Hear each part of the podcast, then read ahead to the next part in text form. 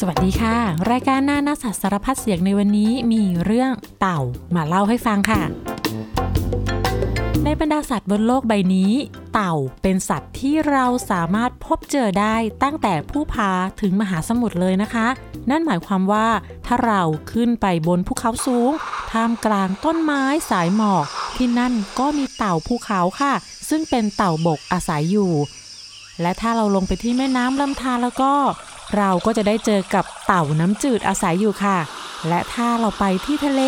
ก็สามารถพบเจอเต่าทะเลได้อีกเหมือนกันค่ะ แม้โลกจะกว้างใหญ่แค่ไหน แต่ก็ไม่ไกลเกินที่เต่า จะใช้ชีวิตแบบ slow life ไปเรื่อยๆ เรียบๆบนโลกใบนี้ค่ะ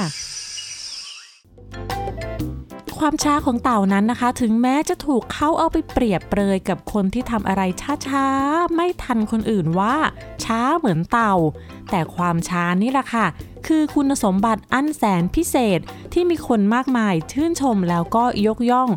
ถึงแม้ว่าจะช้าแต่ก็ชัวร์นะจ๊ะ หมายความว่าถึงแม้ว่าจะไปช้าแต่ก็ไปถึงอย่างแน่นอน บวกกับหน้านิ่งๆ ที่ดูสงบ สุขุมแล้วก็เยือกเย็น ทำให้เต่านั้นกลายเป็นสัญลักษณ์ของผู้ที่รู้จักรอคอยด้วยความอดทนและใจเย็น แล้วก็จะได้พบกับสิ่งที่ดีนั่นเองค่ะ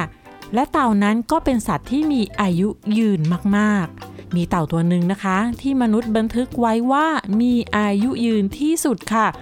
ไม่ได้แค่อายุยืนที่สุดของเต่านะคะ แต่ว่าอายุยืนมากที่สุดในบรรดาสัตว์บกเลยล่ะค่ะ แล้วสถิตินี้ก็เพิ่งจะบันทึกไปสดสดร้อนร้อนๆ เมื่อต้นปี 2565 นี่เอง เป็นเต่ายักษ์อันดาบราซึ่งเป็นเต่าบกตัวใหญ่บิ๊กเบิ้มเลยค่ะ มันมีชื่อว่าโจนาธาน มีอายุ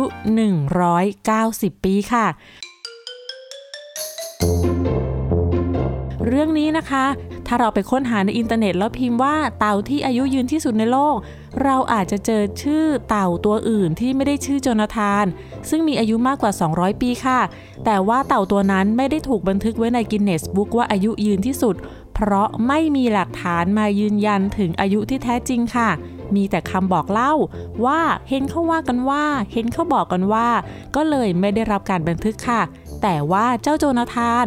มีบันทึกเป็นภาพถ่ายในอดีต สมัยที่มันยังหนุ่มๆ ที่ยืนยันได้ว่า ตัวมันนั้นเกิดมานานแล้วจริงๆ โจนาธานเกิดที่เซเชลส์ค่ะ เป็นหมู่เกาะในมหาสมุทรอินเดีย และถูกนำมาเลี้ยงที่เซนต์เฮเลนาประเทศอังกฤษแล้วก็ดำเนินชีวิตผ่านเหตุการณ์สำคัญสำคัญหลายอย่างของมนุษยชาติ ไม่ว่าจะเป็นการมีกล้องถ่ายรูปเป็นครั้งแรก การมีโทรศัพท์เป็นครั้งแรก การประดิษฐ์หลอดไฟฟ้าหลอดแรกขึ้นในโลก และการที่เครื่องบินลำแรกบินขึ้นสู่ท้องฟ้า โดยพี่น้องตระกูลไรท์วันที่มนุษย์ไปเหยียบดวงจันทร์ และจนมาถึงวันนี้วันที่โลกทั้งโลกเชื่อมโยงสื่อสารกันได้ง่าย ๆ ด้วยอินเทอร์เน็ตค่ะ ขณะที่โลกรอบตัวของเราพัฒนาขึ้น ก้าวหน้าขึ้นและเปลี่ยนแปลงไป แต่โจนาธานก็ยังเหมือนเดิมค่ะ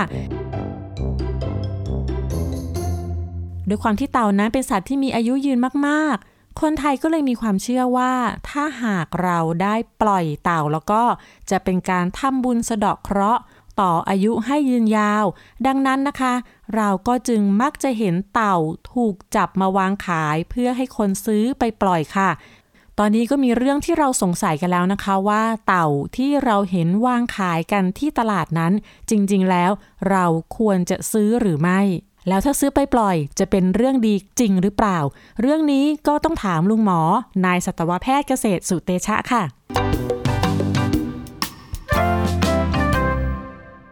อย่างที่หนึ่งคือถ้าเกิดว่าเราไปตลาดค้าสัตว์ แล้วเราเจอเต่าสายพันธุ์ต่างประเทศ ขายเพื่อเป็นสัตว์เลี้ยง เราก็ลองถามคนขายแล้วก็ลองศึกษาหาความเหมาะสมของเราเอง ว่าเราพร้อมจะเลี้ยงเต่าเป็นสัตว์เลี้ยงไหมก็สามารถซื้อได้ ถ้าเกิดว่าเราพร้อมที่จะเลี้ยงเต่า อย่างที่สองคือถ้าเราไปตลาดสด แล้วเราเจอเขาขายเต่าสายพันธุ์ของประเทศไทยนะครับไม่ว่าจะเป็นเต่าหน้าเต่าบึงหัวเหลือง เพื่อให้คนเนี่ยซื้อแล้วก็ไปปล่อยทำบุญสะเดาะเคราะห์อันนี้ก็เป็นเรื่องที่ไม่ควรสนับสนุนนะครับ เพราะว่าเต่าทุกชนิดของประเทศไทยเนี่ยเป็นสัตว์ป่าคุ้มครอง การขายในตลาดสดเพื่อจะเป็นอาหารหรือว่าจะเพื่อทำการปล่อยสะเดาะเคราะห์ทำบุญเนี่ยถือว่าเป็นเรื่องที่ผิดกฎหมายนะครับ และโดยอย่างยิ่งเนี่ยเต่าพวกนี้สถานภาพในธรรมชาติถือว่าใกล้สูญพันธุ์นะครับ แล้วก็หายากมันก็เท่ากับว่าคนที่ขายพวกนี้เป็นคนที่ค้าสัตว์ป่า ก็ไม่ควรสนับสนุนเป็นอย่างยิ่งนะครับ เพราะฉะนั้นเนี่ยเป็นเรื่องที่ไม่ควรทำเป็นอย่างยิ่งนะครับ แล้วก็ไม่ควรสนับสนุนเรื่องการปล่อยเต่า เพื่อต่ออายุต่อดวงชะตาสะเดาะเคาะเพราะนั้นโดยสรุปก็คือถ้าเป็นเต่าที่เป็นสัตว์เลี้ยง ก็สามารถซื้อมาเลี้ยงได้ แต่ถ้าเกิดว่าเป็นเต่าที่ปล่อยเพื่อสะเดาะเคราะห์เป็นเรื่องที่ไม่ควรทำโดยอย่างยิ่งนะครับ Okay. แล้วถ้าบังเอิญไปเจอเต่าอยู่ข้างทาง เราควรจะทำยังไงกับเต่าที่เจอดีคะ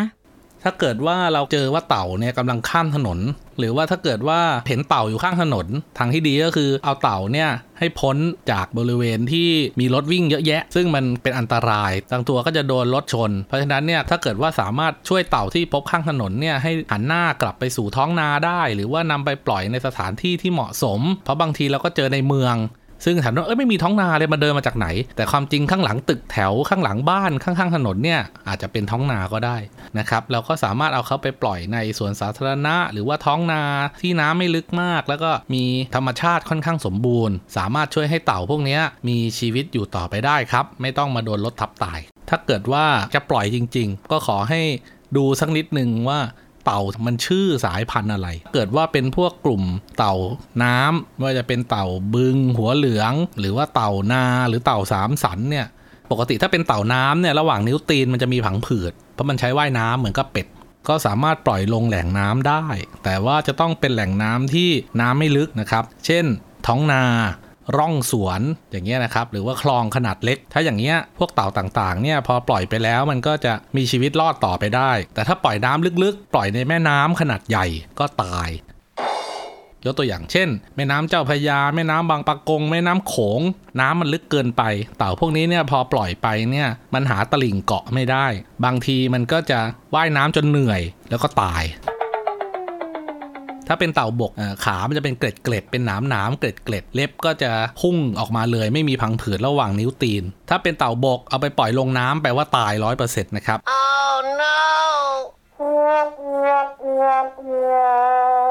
เพราะนั้นเนี่ยก่อนจะปล่อยสัตว์ทุกชนิดขอให้ศึกษาสักนิดหนึ่ง เพราะว่าในปัจจุบันเนี่ยเราสามารถสืบค้นข้อมูลต่างๆ ทางอินเทอร์เน็ตผ่านทางโทรศัพท์ได้ โดยไม่ลำบากมากนักนะครับ แล้วยิ่งในปัจจุบันเนี่ยเราถ่ายรูปนะครับสัตว์ที่เราพบก็สามารถส่งรูปเข้าไปแล้ว Google Image เนี่ยก็จะหาชนิดของสัตว์ตามภาพให้ ถ่ายใกล้ ๆ ถ่ายเน้นๆนะครับหลายๆ มุมมันก็จะขึ้นมาเลยว่า รูปที่เราถ่ายลงไปเนี่ยมันคือสัตว์ชนิดอะไร มันก็จะพอช่วยได้นะครับแล้วก็ศึกษาสักนิดหนึ่งแล้วเราก็จะได้ช่วยเหลือสัตว์ได้อย่างถูกต้องลุงหมอเคยได้กลิ่นขี้เต่าไหมครับ มันเหม็นมากไหมครับ แล้วทำไมคนถึงเรียกกลิ่นรักแร้ว่าเป็นกลิ่นขี้เต่าล่ะครับ กลิ่นขี้เต่าเนี่ยมันมีความเป็นมานะครับ มันเริ่มต้นจากมันมีเต่าชนิดหนึ่งของประเทศไทยนะครับ เรียกว่าเต่าดำเป็นเต่าน้ำชนิดหนึ่งนะครับ มันก็เป็นตัวสีดำเลยนะครับ เนื่องจากมันเป็นเต่าน้ำที่กินแต่หอยกินแต่กุ้ง กินแต่ปู แล้วก็อาศัยหากินอยู่ในโคลนขี้มันก็เลยเหม็นมาก เพราะว่ามันกินแต่ซากพืชซากสัตว์ คนไทยเนี่ยเริ่มรู้จัก เต่าชนิดนี้ ก็เลยรู้สึกว่าเฮ้ยเต่าทำไมมันขี้เหม็นจัง แล้วก็นำไปเปรียบเทียบกับคนที่บริเวณรักแร้เนี่ยมีกลิ่นแรง แล้วก็บอกว่าโอ้ยเหม็นขี้เต่าเหม็นขี้เต่า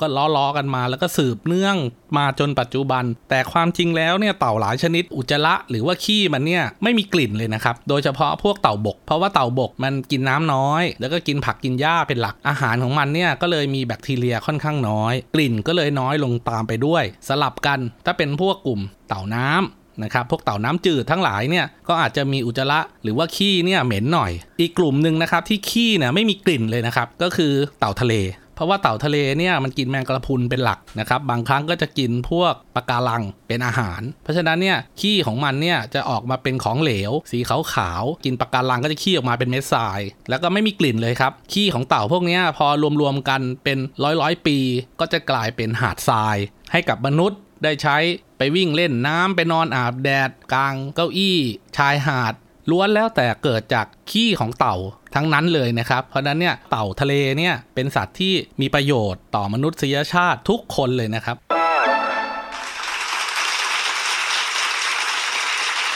ต้องขอบคุณลุงหมอมาก ๆ เลยนะคะ ที่ทำให้เราสามารถเปลี่ยนความคิดและความรู้สึกที่มีต่อขี้เต่าไปได้มากเลยละค่ะ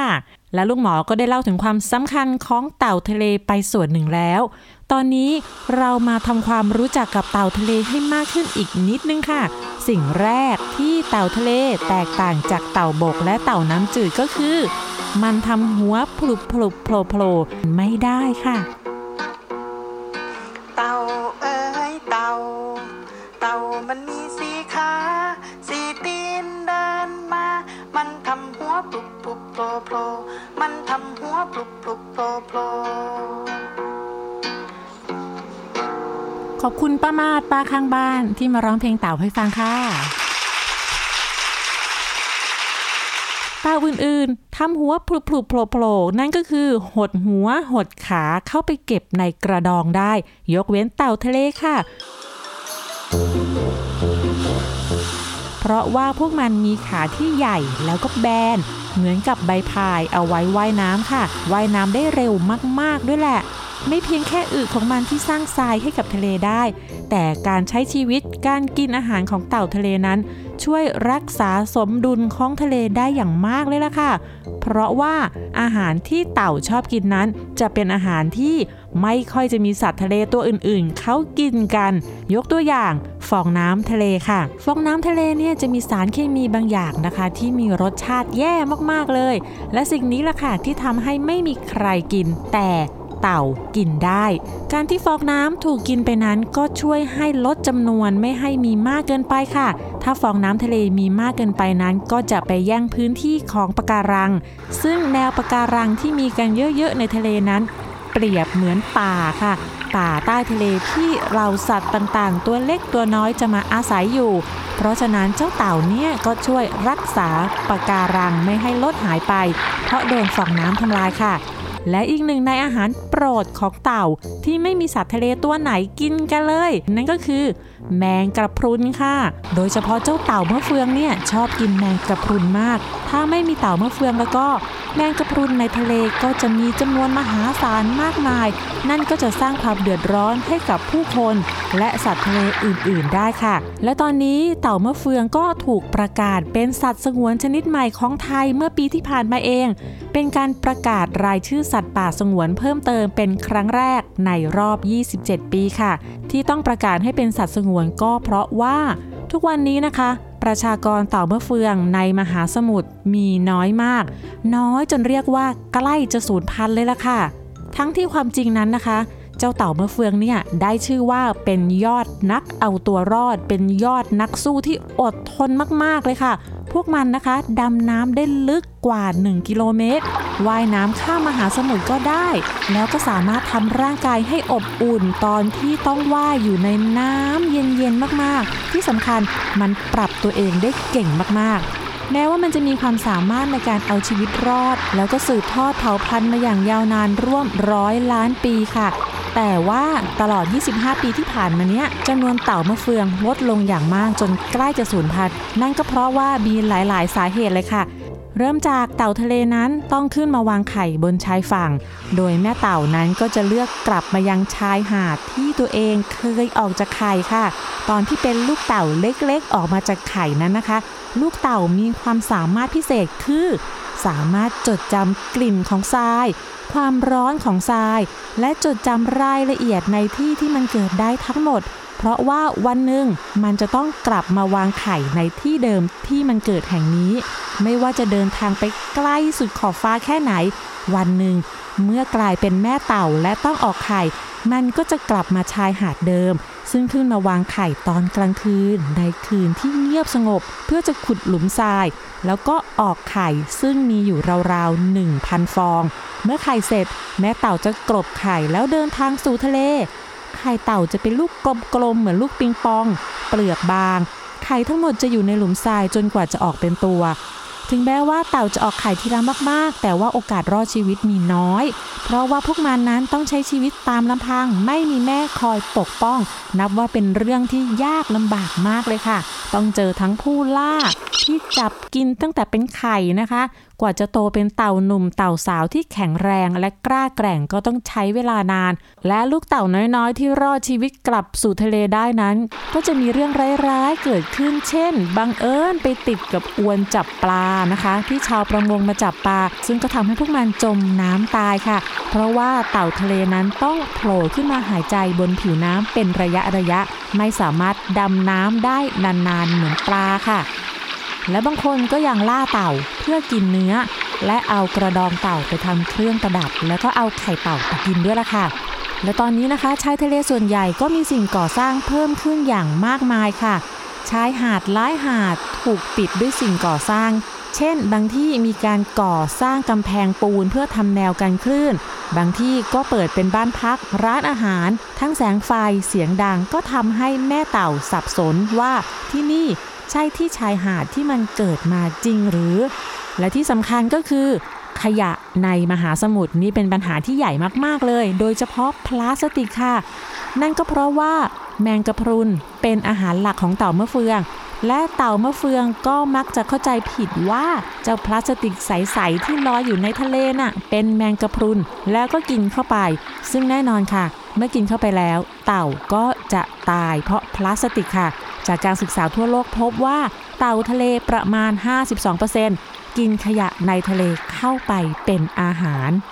เป็นเวลาร่วมร้อยล้านปีมาแล้วนะคะ ที่เจ้าเต่านั้นสามารถผ่านพ้นอุปสรรคนานนับประการมาได้ อย่าให้ยุคสมัยของเราเป็นยุคที่เต่ามะเฟืองต้องสูญพันธุ์ไปจากโลกนี้ เพราะการกระทำของมนุษย์เลยค่ะ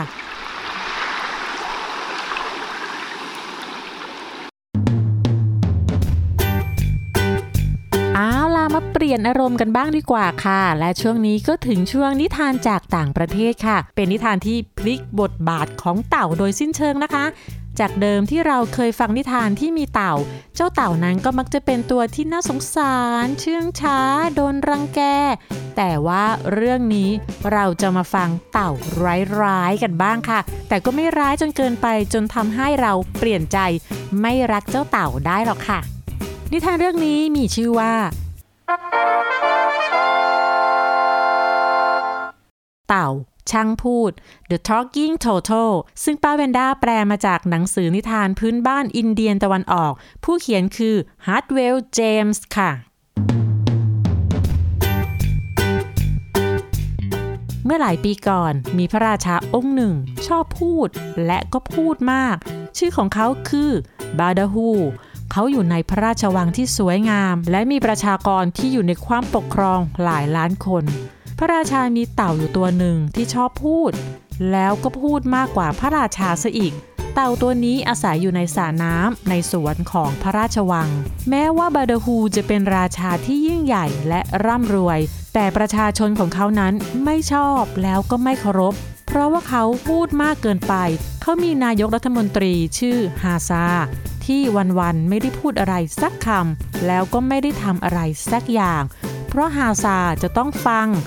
แล้วก็ฟังสิ่งที่พระราชานั้นพูดไม่หยุด เมื่อพระราชาเดินทางไปตามถนน บนราชรถสีทองหรูหรา โดยมีทหารวิ่งอยู่ข้างหน้าและข้างหลัง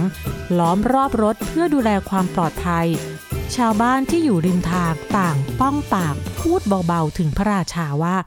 ดูสิ คนที่หยุดขยับปากไม่ได้มาแล้ว อย่าบอกความลับของเรากับพระราชานะ ราะเขาจะเอาไปพูดต่อคำพูดที่เขาใช้พูดวันเดียว มีมากกว่านายกฮาซาดจะพูดตลอดชีวิตของเขาอีกคำนินทาของประชาชนนี้ สร้างความไม่สบายใจให้กับนายกฮาซามาก เพราะเขารู้ว่าประชาชนคิดอย่างไรกับพระราชาของพวกเขา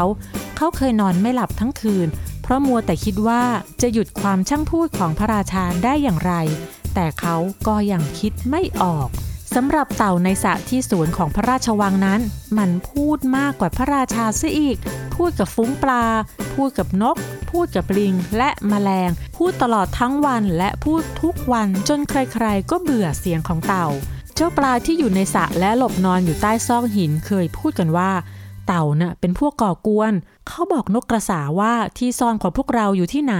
แล้วพวกนกก็ลากเพื่อนของเราออกไปจากสระด้วยปากอันยาวของพวกมัน แล้วก็กินพวกเรา นั่นก็เพราะเจ้าเต่านะพูดมาก แล้วก็เก็บความลับไว้ไม่ได้ เต่าเคยไปบอกกับนกแก้ว ถึงสิ่งที่ลิงพูดเกี่ยวกับหางของเขา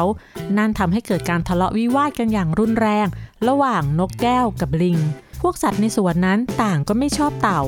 และตอนนี้ก็ใกล้จะถึงเวลาที่พระราชาจะต้องเดินทางไปที่พระราชวังฤดูร้อนเพื่อพักผ่อนที่นั่น เป็นเวลาหลายเดือน พวกสัตว์ในสวนต่างก็หวังว่า พระราชาจะพาเต่าไปด้วย เพื่อสวนแห่งนี้จะได้เงียบสงบบ้าง เมื่อถึงวันที่ร้อนอบอ้าวในฤดูร้อน ระราชาและบรรดาคนรับใช้ก็เดินทางไปอยู่ที่พระราชวังฤดูร้อนอันแสนสวยงาม บนเนินเขา เต่าไม่ได้ถูกพาไปด้วย มันยังอยู่ที่สระเหมือนเดิม อยู่มาวันหนึ่ง นายกฮาซาเข้ามาทำธุระใดพระราชวัง และกำลังเดินอยู่ในสวน ใกล้สระน้ำเขาเห็นเป็ดป่าสองตัว บินลงบนพื้นใกล้กับที่เต่ากำลังอาบแดดอยู่ ทันทีที่เต่าเห็นเป็ดป่า ก็เริ่มพูดคุยกับพวกเป็ดว่า คุณกำลังจะไปไหนกันน่ะมีสถานที่หนึ่งเรียกว่าถ้ำทองคำบนภูเขาที่เราเคยอาศัยอยู่ และเรากำลังจะเดินทางไปที่นั่น เป็ดป่าตอบอ๋อเหรอ แล้วในถ้ำทองอะ มีสระน้ำหรือเปล่าล่ะ เต่าถาม ไม่มีแต่ที่นั่นนะ มีทะเลสาบและแม่น้ำมากมายเลย แล้วก็ดีกว่ากว้างกว่าสระที่คุณอาศัยอยู่มากๆเลยล่ะคุณเต่า ถ้าคุณมากับเรานะ คุณก็จะได้เห็นเอง เป็ดป่าตอบ เต่าได้ยินดังนั้นก็ยิ้มอย่างดีใจ เพราะนั่นเป็นสิ่งที่เต่าต้องการ เขาเบื่อที่จะอยู่ในสระน้ำในส่วนของพระราชา การพูดเยอะๆของเขาทำให้เขามีศัตรูมากมาย จนเขาไม่มีความสุข เอ๊ะแล้วฉันจะไปถ้ำทองคำกับคุณได้ยังไงอะถ้าฉันบินได้ก็คงจะดีนะ เต่าพูดกับเป็ดป่า และเป็ดป่าก็ตอบมาว่า ถ้าคุณอยากไป เราจะพาคุณไป เราสองตัวจะคาบกิ่งไม้ที่ปลายกิ่งแต่ละด้าน ส่วนคุณ คุณเต่า คุณต้องงับตรงกลางของกิ่งไม้ไว้ด้วยปากของคุณ อย่าปล่อยปากเป็นอันขาดนะ เราจะคาบกิ่งไม้แล้วก็ยกตัวคุณขึ้น แล้วก็บินไปที่ท้องฟ้า จากนั้นจะพาไปที่ถ้ำทองคำเต่าได้ยินอย่างนั้นก็ดีใจมากแล้วก็รีบตอบไปว่า โอ้ ได้สิ ได้สิ ฉันทำได้ ฉันทำได้ นายกฮาซาได้ยินทั้งหมด แล้วก็พูดขึ้นมาเบาๆว่าเฮ้ยเจ้าทำไม่ได้หรอก เจ้าเต่า เจ้าต้องนิ่งไว้ เจ้าต้องสงบปากสงบคำของเจ้าไว้ เจ้าต้องห้ามอ้าปาก และนั่นคือสิ่งที่เจ้าไม่เคยทำได้ตั้งแต่เกิด เจ้าเต่าเอ้ย แล้วเขาก็เดินจากไปเพื่อเดินทางไปพบพระราชาในพระราชวังฤดูร้อนของพระองค์ที่อยู่บนเนินเขา วันรุ่งขึ้นเป็ดป่าสองตัวก็บินมาหาเต่าที่สะแต่เช้า พวกมันหาไม้ขนาดพอดีที่จะรับน้ำหนักเต่าได้แล้ว แล้วก็ให้เต่า อ้าปากงับลงตรงกลางไม้ เป็ดป่าทั้งสองก็คาบปลายไม้ตัวละข้าง กระพือปีกขึ้น ยกตัวเจ้าเต่าลอยสูงขึ้นจากสระน้ำขึ้นสู่ท้องฟ้า พวกปลาเห็นก็หัวเราะชอบใจกันใหญ่ เฮ้ อย่ากลับมาอีกนะ เจ้าเต่าช่างพูด นกแก้วก็พูดต่ออีกว่า พวกเราอยู่กันได้อย่างสงบสุขโดยไม่มีคุณ เต่าได้ยินดังนั้นก็คิดในใจว่าเถอเอ้ยฉันไม่ได้อยากจะกลับมาหรอกเชิญอยู่กับสระเก่าๆนี้ตลอดไปก็แล้วกัน จริงๆ แล้วเจ้าเต่าอยากจะตะโกนกลับมาดัง ๆ ด้วยคำพูดที่คิดนี้ แต่เขาก็ทำไม่ได้ เพราะว่าถ้าเขาอ้าปากพูด เขาก็จะตกจากกิ่งไม้หล่นตุ๊บลงไปในสระทันที เป็ดป่าพาเต่าบินขึ้นมาเหนือเมืองเหนือหมู่บ้านและทุ่งนา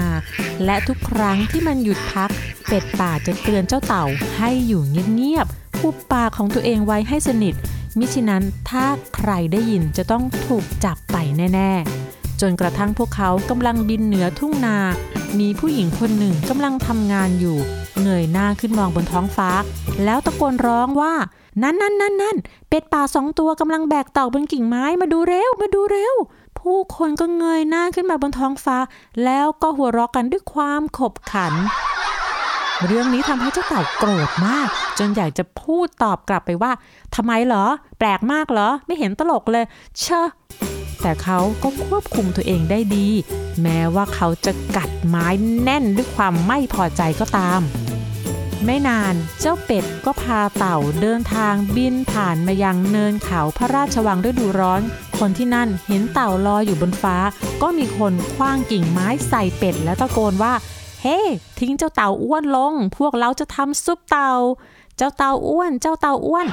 ทำซุปทำซุปทำซุปหลายคนตะโกนล้อเลียนด้วยความสนุกสนาน สิ่งนี้ทำให้เจ้าเต่าโกรธมาก มันโกรธจนตัวสั่น แล้วก็อยากโต้ตอบกลับไปว่า พวกแกนั่นแหละจะถูกทำซุป เร็วเท่าความคิดเขาเปิดปากตะโกน พวกแก ทันทีที่อ้าปากพูด ร่างของเจ้าเต่า ก็หลุดลงมาจากไม้ ร่วงหล่นลงมาสู่พื้นลงบนลานกว้างของพระราชวังที่พระราชาและคนรับใช้กำลังเดินอยู่ นายกฮาซาเห็นพอดี เขารีบวิ่งไปรับเจ้าเต่า แต่ก็รับไม่ทัน ทุกคนตกใจมากที่อยู่ๆมีเต่าหล่นลงมาจากฟ้า และพระราชาก็ตกใจมากกว่าคนอื่นๆ นายกฮาซาตอบไปว่าเขาถูกเป็ดป่าสองตัวพาขึ้นไปในอากาศ แล้วก็เล่าเรื่องราวที่ได้ยินทั้งหมดในสระน้ำในสวนวันนั้น ให้พระราชาฟัง หลังจากเล่าเรื่องราวจบ พระราชาก็นิ่งเงียบไปครู่หนึ่ง แล้วพูดว่า ความตายเกิดขึ้นกับเต่า เพราะเขาไม่สามารถปิดปากของตัวเองได้ฮาซาโค้งคำนับ และพระราชาก็เงียบไปครู่หนึ่ง และพูดว่าฮาซาเรื่องนี้มันโดนใจฉัน ฉันเข้าใจแล้ว บางครั้ง ฉันก็พูดมากเกินไป บรรดาคนรับใช้ทุกคนหันมามองฮาซา ด้วยหวังว่าเขาจะปฏิเสธว่าโอ้ ไม่จริงหรอกท่านพระราชา ท่านไม่ได้พูดมาก พวกเรายินดีรับฟังทุกสิ่งที่ท่านพูด แต่ฮาซาไม่ได้พูดอะไรออกไป เขาก้มลงคำนับแล้วพูดว่า ความสุขของประชาชนจะเกิดขึ้นเมื่อพระราชารู้ความผิดพลาดของตัวเอง ทุกคนตกใจที่ได้ยินเช่นนั้น กังวลว่านายกฮาซาจะต้องถูกลงโทษ เพราะทำให้พระราชาโกรธ แต่พระราชาก็ตอบไปว่า ความสุขของราชาก็คือการมีที่ปรึกษาที่ซื่อสัตย์เช่นเจ้าฮาซา เพื่อเตือนเราถึงชะตากรรมของเต่าตัวนี้ เราจะสร้างเต่าทองคำตัวหนึ่ง ติดตั้งอยู่ในวัง ดังนั้นรูปปั้นเต่าทองคำจึงถูกสร้างขึ้นและตั้งไว้ในห้องโถงใหญ่ของพระราชวัง และเมื่อใดก็ตามที่กษัตริย์เห็นรูปปั้นนี้ เขาจะนึกถึงชะตากรรมของเต่าช่างพูดทำให้เขาเรียนรู้ที่จะรับฟังเรียนรู้ที่จะพูดแต่สิ่งจำเป็น และนิ่งเฉยเมื่อถึงเวลา จากนั้นเป็นต้นมา ประชาชนที่เคยดูหมิ่นและนินทา ก็รักและเคารพพระราชาของพวกเขา และทั้งหมดก็คือเรื่องของเต่าในวันนี้ค่ะ แล้วพบกันใหม่ในคราวหน้านะคะ สวัสดีค่ะ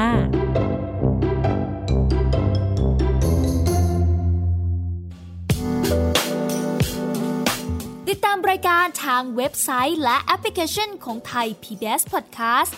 Spotify SoundCloud Google Podcast Apple Podcast และ YouTube Channel Thai PBS Podcast Thai PBS Podcast. View the world via the voice.